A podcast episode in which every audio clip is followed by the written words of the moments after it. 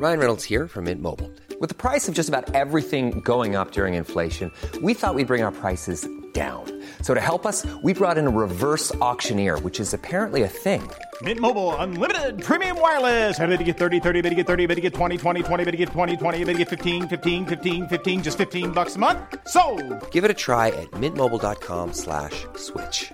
$45 upfront for three months plus taxes and fees. Promo for new customers for limited time. Unlimited more than 40 gigabytes per month. Slows. Full terms at mintmobile.com. swear.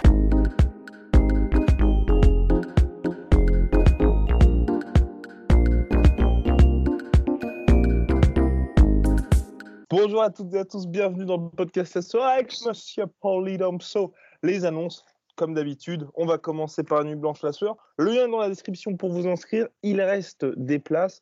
Toutes mes excuses pour les personnes qui, avaient, qui s'étaient inscrites à la prévente. Si vous voulez voir le lien pour vous, pour que vous puissiez vous inscrire, c'est dans vos spams. Voilà. Sinon, c'est dans la description. Il y aura Morgan Charrière, Mansour Barnaoui et un marathon de sport de combat et beaucoup d'autres annonces à venir. Voilà, donc si vous voulez participer, vous inscrire, c'est le 7 décembre. Le lien est dans la description. Bien, deuxième annonce, eh bien, nous avons notre sponsor, proud sponsor of la sueur, Jetronomy. Bientôt, notre cher Polydomso recevra ses savons. Il est extrêmement excité parce que oui, Ah. euh, bien, c'est le seul de l'équipe à ne pas avoir reçu ses savons. Voilà, les savons Jetronomy, toutes les infos sont dans la description et c'est bien plus que des, des savons. Également, on vous parlera un petit peu plus dans les prochains jours. Oui, mon cher Je Polydomso. commençais à le prendre très très mal que, que Rust ait reçu ses échantillons avant moi. hein. Personnellement, euh, ça, c'est, ça, ça- ça, c'est une pièce qui alourdit en fait le, le dossier. euh.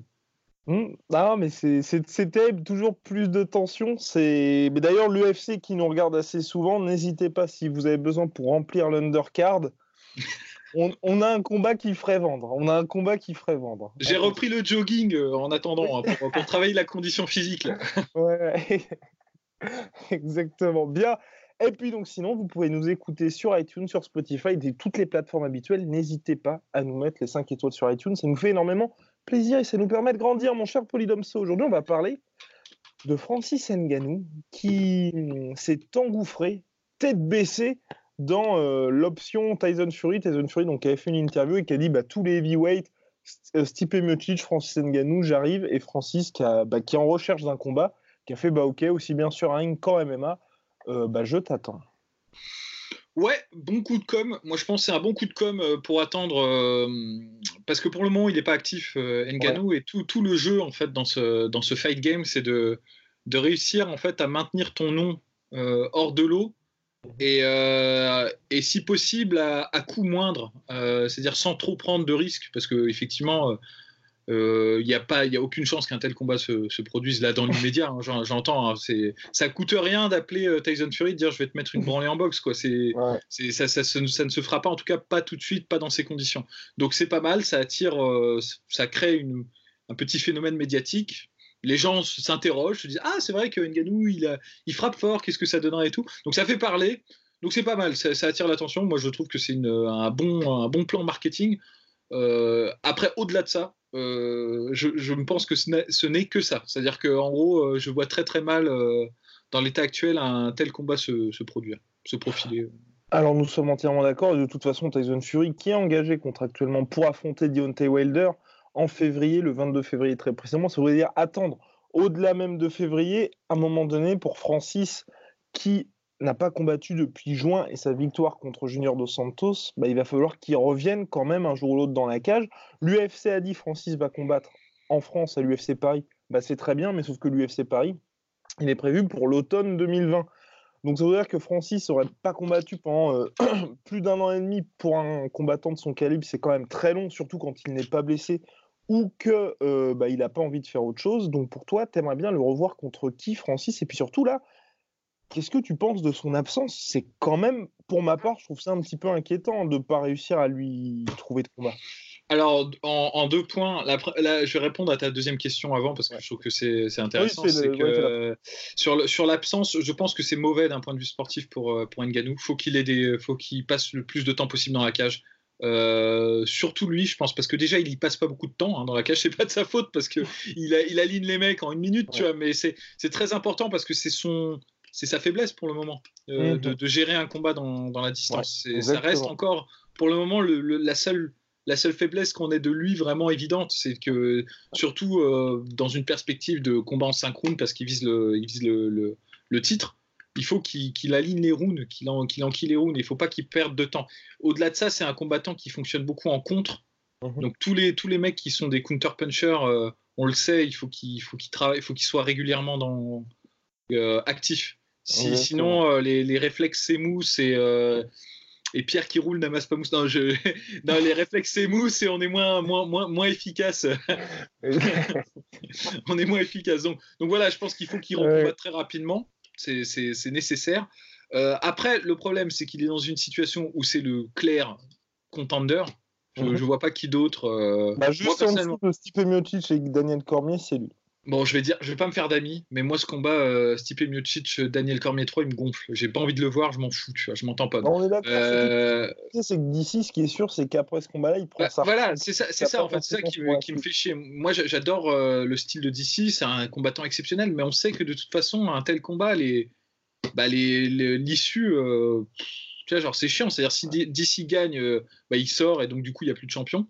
Et si Stipe gagne, je bah voilà quoi, ça change pas grand chose à la situation actuelle quoi. à, part dire, à part dire, Stipe, ça y est, il a vraiment réglé les comptes, on est, on est bien sûr que c'est lui qui, est meilleur. Euh, mais bon, personnellement, je trouve que ça fait un peu chier de faire attendre euh, Nganou, qui dans le dans l'entretemps n'a personne à combattre parce que honnêtement, il n'y a pas vraiment de combats qui font sens euh, pour lui. Euh, j'aurais bien aimé, tu vois, le voir en short notice. En fait, comme tu l'as dit, dans cette perspective de voir Francis longtemps dans la cage, parce que comme Polydomso l'avait dit très justement dans un podcast, je crois que c'était après la victoire contre Cain Velasquez, euh, certes, Francis, bah, il est revenu et il enchaîne, mais c'est pas assez pour montrer qu'il a évolué. Par exemple, contre Curtis Blades, en 44 secondes, il n'a pas pu véritablement montrer, contre Cain Velasquez non plus, qu'apportait quand même des choses qui pouvaient déranger Francis. Et donc là, tu avais dit ça très très justement. Et là, malheureusement, lors de sa victoire contre Junior Dos Santos, c'est pareil. Il n'a pas vraiment montré. Au contraire, pour moi, il y a peut-être une petite porte qui s'est ouverte avec les low kicks qui l'ont un petit peu gêné. Voilà. Ouais, alors moi je vais dire en fait, euh, je vais, je vais nuancer un petit peu. Euh, il y, a y, a eu deux défaites de, de, de Nganou. Il y a la défaite contre Stipe Miocic et il y a la défaite contre Derrick Lewis. La défaite contre Derrick Lewis, elle montrait une faille mentale. La, la, la défaite contre Stipe Miocic, elle montrait une faille euh, technique, si j'ose dire, ou en tout cas de, de discipline. La faille mentale, je pense que c'est réglé. Honnêtement, maintenant, il a eu la confiance, il a eu les trois coups. Donc, on va dire que ces victoires, elles ont quand même servi à ça. C'est que sauf, euh, sauf contre-performance ultime, je vois mal euh, une, situation à la Derrick Lewis, Francis Ngannou bis euh, se reproduire. Ce qui est très très bien parce que ça, franchement, ça te coule une carrière pire qu'une défaite, tu vois, un truc comme ça.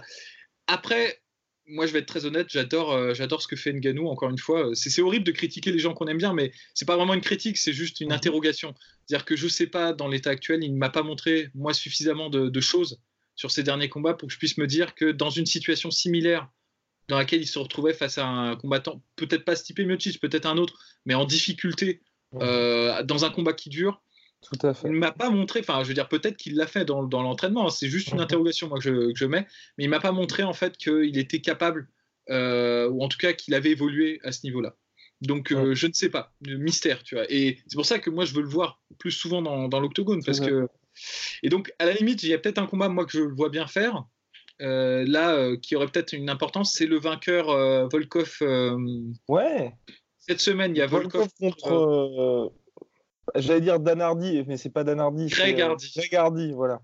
Moi, je vais, alors, je vais dire, c'est un combat qui est parfait pour moi, le vainqueur, parce que si c'est Volkov, c'est le un des meilleurs dans les dans les poids lourds, et je pense que c'est un combattant que, franchement, que Ngannou peut vraiment éteindre parce que c'est pas que pas que je considère que Volkov est mauvais, mais c'est juste que je pense que stylistiquement c'est bien. Tu vois, Volkov c'est quelqu'un qui qui parfois s'expose, parfois fait des erreurs et, bah, et qui est pas. Euh, je vais pas dire qu'il est chini, hein, c'est pas ça que je suis en train de dire. Je dis pas qu'il a un, menton de verre, mais euh, comme tous les mecs qui sont un peu grands et un peu fins dans la catégorie poids lourd, on peut les mettre KO, quoi. Genre, un peu à la façon Stéphane Struve ou des, gars comme ça. il, en est, pas à ce niveau-là, mais c'est vrai que contre par exemple Derrick Lewis, c'était ce qui s'était passé, c'était un peu. Euh, un peu triste, tu vois. Donc si c'est contre Volkov, c'est un bon combattant et ça permet de maintenir la forme et je pense que c'est un combat qui peut gagner.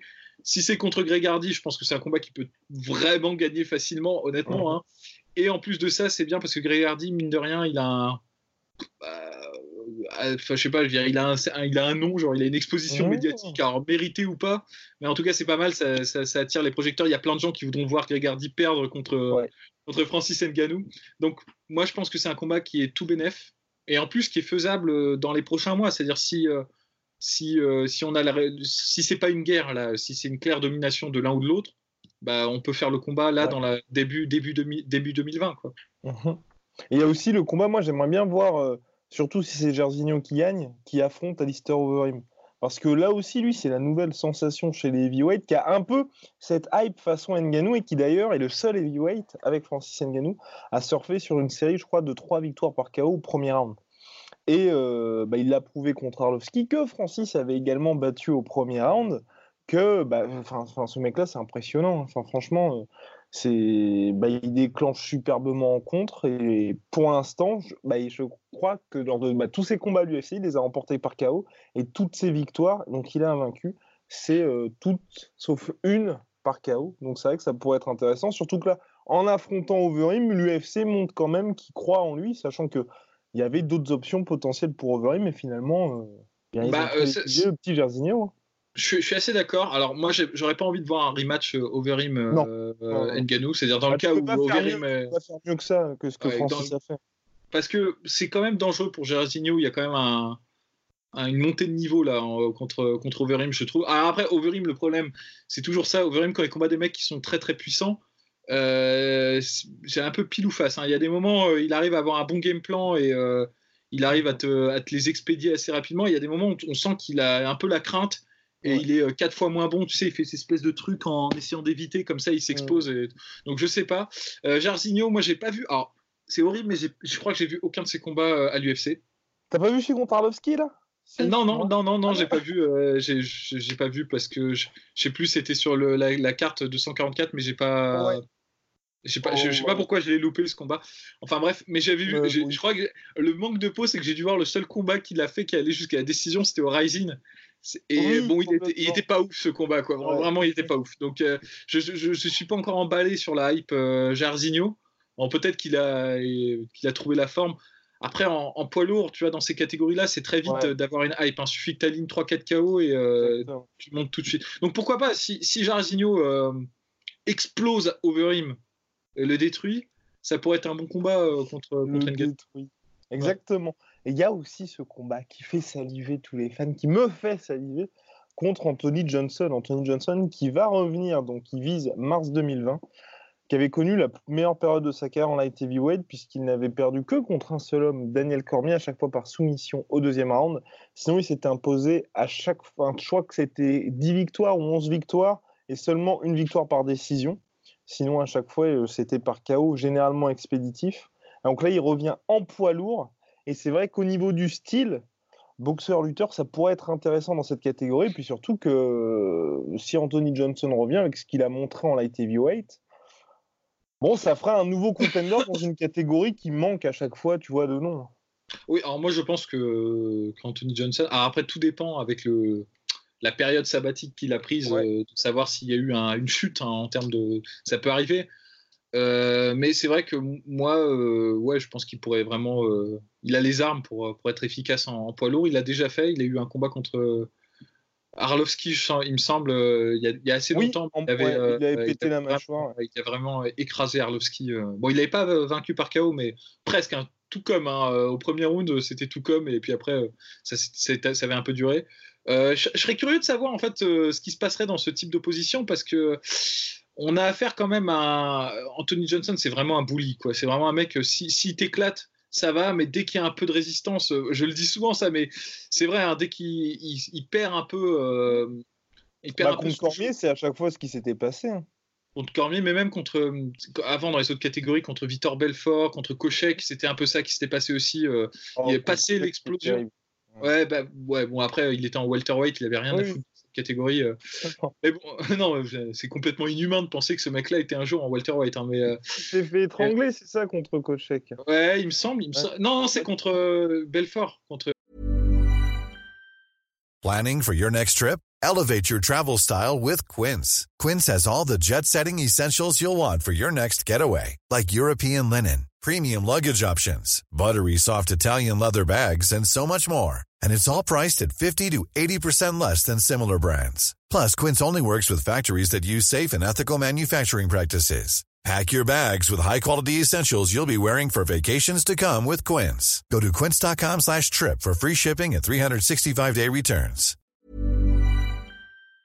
Euh, Belfort qui s'est fait euh, soumettre. Oh, je, je, voudrais pas m'avancer, je sais pas, peut-être je me trompe, mais euh, bon, ça, ça, fait longtemps que je les ai vus ces combats-là. En, en, tout cas, ce que je veux dire, c'est que lui, c'est un mec qui aime bien tout de suite montrer que, que c'est lui qui domine. Mais de l'autre côté, Nganou fonctionne beaucoup aussi sur le facteur psychologique, pousser les gens à la faute, et c'est un énorme contreur. Donc ce serait très intéressant de voir ce qui se passerait dans ce type d'opposition. je suis curieux, je suis très curieux. Euh, ah. Je ne pourrais pas dire. C'est un combat qui m'emballerait. Euh, évidemment, il y a des gens qui vont se plaindre, qui vont dire ouais, sportivement, ça n'a aucun sens euh, parce qu'on ne sait pas ce qu'il vaut. Éventuellement, ce qui pourrait être vraiment optimal, ce serait que hum, Johnson ait un combat entre temps, ouais. poids lourd. Ah, mais ils disent ça pour l'UFC Paris, tu vois. Honnêtement, UFC Paris, tu mets Francis Ngannou, Anthony Johnson. Ouais, ouais, je pense que là, tu fais, oh là tu, fais tu, fais un carton. Là. Tu fais un carton. Oh là là.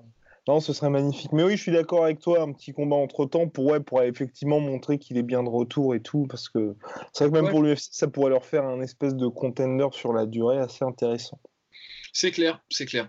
Donc, donc voilà. Ouais. Pour, pour, pour, le volet, pour le volet euh, Nganou, après pour le volet euh, Tyson Fury en MMA. Euh, ouais, non, moi non plus, j'y crois pas. Apparemment, là, il commence donc à s'entraîner avec Darren Till. Euh, qui font, ils font tous les deux partie de la même structure de management MTK, qui est également la structure de Nourdi Noubali, Cocorico, champion du monde. Qui a, qui a défendu euh, Exactement. Son, son, titre contre euh, Takuma Inoue. Hein, Avec une année absolument magnifique pour lui, parce que le mec, enfin voilà, la conquête, la vraie, j'ai envie de dire. Oh, non, c'est clair, magnifique victoire qui est passée un peu sous les radars, pas... malheureusement, ouais, ouais, mais, mais en territoire ennemi, si j'ose dire. Ah ouais, euh, donc euh, vraiment félicitations. On aura peut-être l'occasion d'en reparler de ce combat, mais euh, c'était cool. Non, mais bon pour, pour Tyson Fury, euh, Tyson Fury, il a raconté beaucoup de conneries. Enfin, j'adore, hein, pareil, les jeux bars, mais c'est pareil, c'est je vois mal. mais ce mal. après, j'ai envie de te dire, il y a peut-être moyen. Ah oui, parce que c'est vrai qu'on voulait parler de ça à la base, on, a complètement divagué, mon cher, mon cher Polydomso. Parce que Tyson Fury, déjà, qui s'attendait honnêtement à ce qu'un gars qui est quand même parmi les meilleurs boxeurs au monde aille faire du catch? Tu vois, moi, déjà, ça, j'ai. Enfin, depuis cette, dernière. Déjà, toute cette année, je la trouve un petit peu bizarre parce qu'il y avait eu le combat contre Wilder qui s'était soldé par un nul, un des plus beaux combats de l'année. Je m'attendais, tu vois, à ce qu'ils qu prennent des Dillian White, qu'ils prennent des gars comme ça, tu vois pour euh, aller gratter une ceinture, un truc mmh. intérimaire, enfin tu vois ce que tu veux. Tu as eu deux combats qui ne resteront pas du tout dans les mémoires. Et là, pour, avant de se préparer pour euh, Deontay Wilder, même s'il y a eu le problème de l'arcade où ça va peut-être être repoussé, on ne sait pas. Enfin, se dire que le gars, il va faire du catch, qu'il va aux quatre coins de la planète pour promouvoir ça, c'est pas. Enfin, généralement, quand tu fais ça, c'est que tu es plutôt en pré-retraite que euh, tu as des espoirs de devenir la référence finalement dans ton sport et que tu es en plein dans cette période-là surtout. Après, je sais pas, c'est très difficile. C'est un mec euh, qui a un, une, une, énorme personnalité médiatique, je pense, ouais. euh, Tyson Fury. Il aime bien. Euh, je, je suis pas en train de dire que c'est une, une attention whore, tu vois, mais je, il aime bien attirer quand même les, ouais. les projecteurs ah, sur lui. Il a pris 12 millions, je crois, pour ça. Donc. Et voilà, en plus, donc voilà. Le catch, honnêtement, tu vois, Floyd Mayweather aussi, il a fait du catch. Enfin, il est apparu sur certains, certaines cartes et tout. Mmh. Moi, je, ouais, personnellement, facile, je pense pas que. C'était facile dans le sens où. En fait, moi, ce qui m'a étonné avec Tyson Fury, c'est que tu as plein de célébrités, des Gronkowski en NFL qui viennent un soir, tu vois, et qui font un show. Là, il a quand même, tu as eu des chorégraphies, c'était des vrais combats. Il allait jusqu'en Arabie Saoudite, il était sur le poster. Tu sais, c'était pas les petites apparitions comme Shaquille O'Neal, tu vois, où tu sais que ouais, les mecs, ouais. ils, disent, bon, bah, à ce moment-là, toi, tu le bouscules, lui, il va te bousculer, et puis c'est la fin du truc. Là, il, a, il, est vraiment entré dans le roster pendant une période définie hein, de la WWE. Donc, euh... ouais, mais bon, assez... après, bon au-delà de ça, euh, non, mais euh, non, je vois où tu veux en venir, c'est qu'il fait ouais. le truc sérieusement, quoi. Euh, oui, sérieusement. Ça. Mais, mais, mais, mais n'empêche que, bon, je dis ça, il y a pas, y a des risques hein, en catch, hein. mmh. carrément. Tu peux vraiment te blesser, tu peux te faire mal et, et ça, tout. En fait. C'est pour ça, mais... vois, le mec risque ça pour mais en, ce que j'allais dire, la différence, c'est que le MMA n'est quand même pas scripté, en tout cas pas qu'on pas qu'on le sache. et, donc euh, c'est un monde entre peut-être risquer de se blesser sur une chorégraphie qui serait mal euh, mal foutue euh, au catch. Je pense pas qu'il prenne trop de risques non plus parce qu'il a quand même une valeur, il a quand même une, énorme valeur et ça la foutrait vraiment super mal. Mais il y a un monde entre ça et entre se prendre un grand endpoint, je sais pas ah de de, Ken Velasquez ou un truc comme ça, tu vois, c'est parce que là, là, là, pour le coup, le risque, enfin, ou de se prendre un grand endpoint d'Edganou, tu vois, là, là, là, le risque, il est énorme, parce que la, la, la, la, carrière d'un boxeur, c'est pour ça, la plupart des gens, ils disent, ouais, les boxeurs, euh, ils viennent pas en MMA, euh, ils ont peur, oui. Certes, c'est vrai, mais aussi la valeur d'un boxeur est supérieure à la valeur d'un combattant de MMA, encore aujourd'hui, je, je, pense, en termes d'économie. Euh, mmh bien sûr, pas de n'importe quel boxeur. Je te parle pas du mec qui combat euh, sur toutes les, euh, toutes les cartes préliminaires de tous les événements d'Europe et tout et qui se fait rosser pour, euh, pour son chèque. Je te parle du mec qui a un peu une.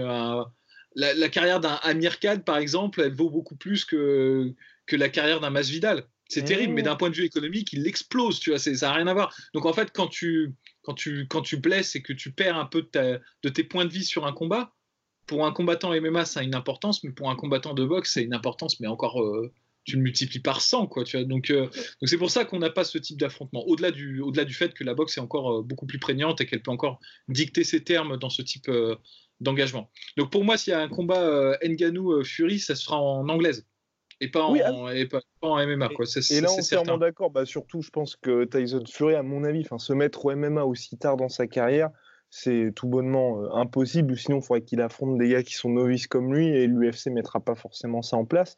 Mais moi, c'était vraiment plus la question en gros du catch, c'est est-ce que quand tu es à 4 mois du combat le plus important de ta carrière et que tu as quand même beaucoup de chances de te faire mettre KO, est-ce bien raisonnable d'aller en Arabie Saoudite pour être en slip contre un, pour, contre un mec et faire du catch?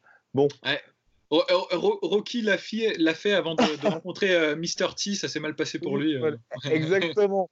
Donc bon, mais pour revenir à Tyson Fury, qui donc apparemment a aussi parlé avec Dana White, il y a cette fameuse structure Zufa Boxing que l'UFC devait annoncer en octobre. Depuis, eh bien, silence radio, il n'y a même pas eu d'annonce de l'UFC. On sait aussi que PBC, donc Premier Boxing Championship, est en vente et donc euh, diffusé. Enfin, il y a des rumeurs comme quoi, euh, pardon, PBC serait en vente, qui a un deal avec la Fox. Et donc, est-ce que pour toi, Zufa Boxing a pris du plomb dans l'aile?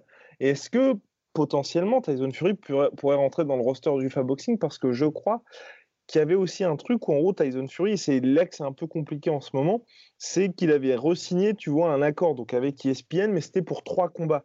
Et donc c'est pour ça que le dernier combat contre Wilder, c'est une copromotion entre donc euh, PBC et ESPN pour se partager le pay-per-view.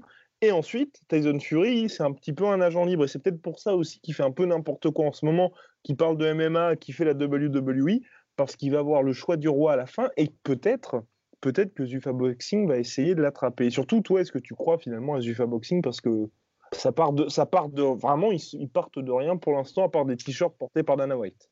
Euh...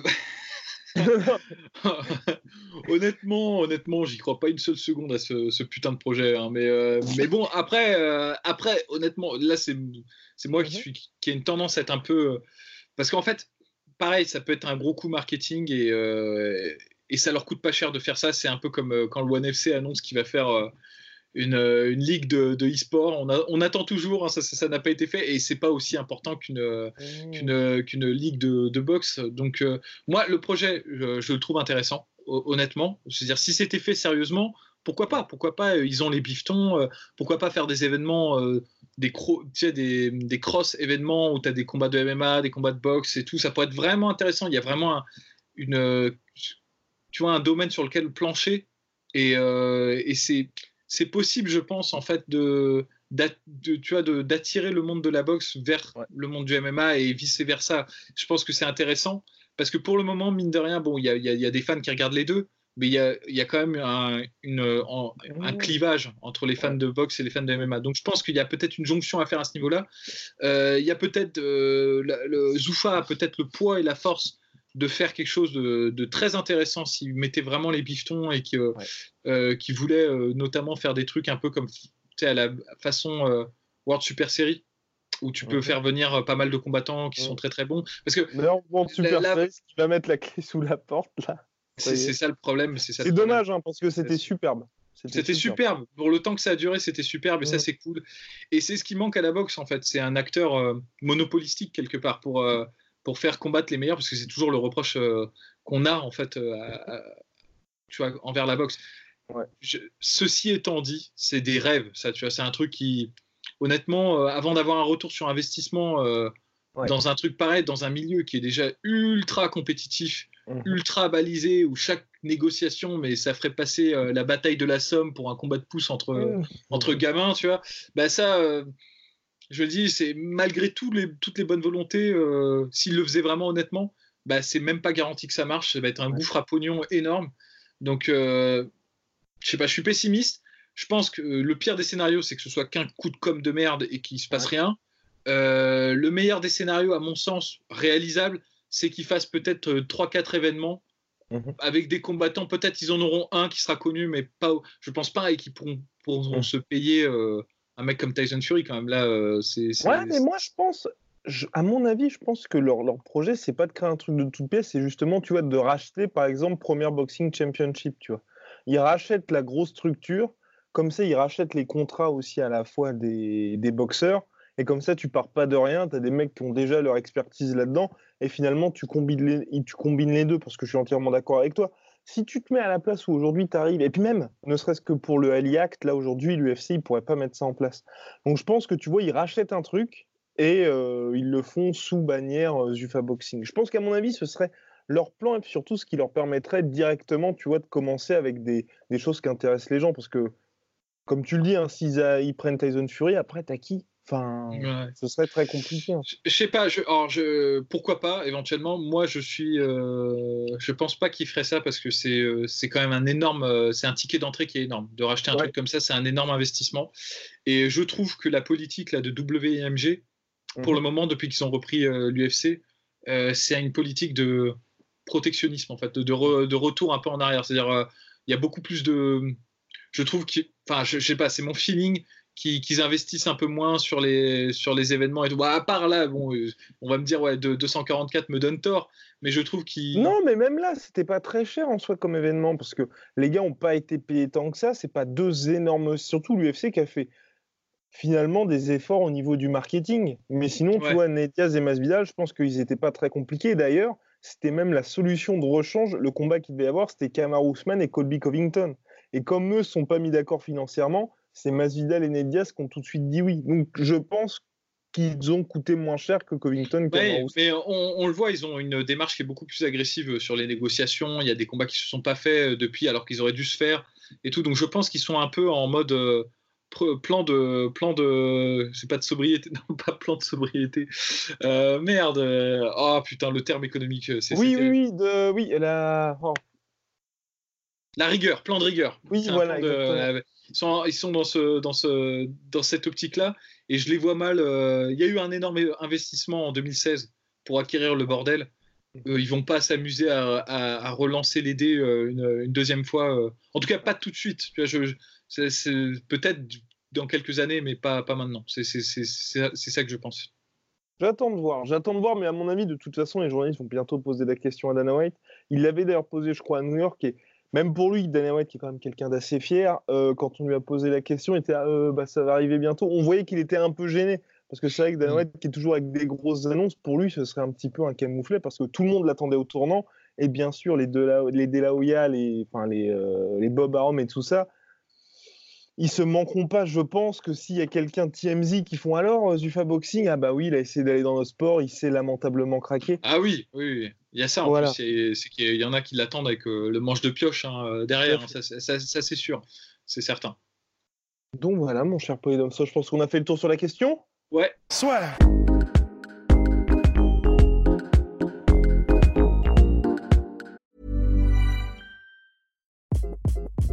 Hi, this is Craig Robinson from Ways to Win, and support for this podcast comes from Invesco QQQ the official ETF of the NCAA. Invesco QQQ is proud to sponsor this episode and even prouder to provide access to innovation for the last 25 years. Basketball has had innovations over the years too. We're seeing the game played in new ways every day. Learn more at Invesco.com slash QQQ. Let's rethink possibility. Investco Distributors, Inc.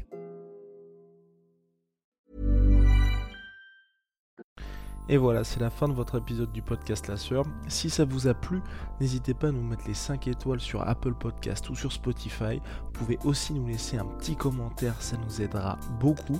Et si vous voulez plus loin avec nous, vous tapez La Sueur sur toutes les plateformes ou sur les réseaux sociaux, vous nous trouverez. Et là, vous nous écoutez très certainement en audio. On est aussi en vidéo sur YouTube, mais également sur Snapchat. Là encore, vous tapez la sueur et on sera là. Merci de votre fidélité et à très vite pour de nouvelles aventures.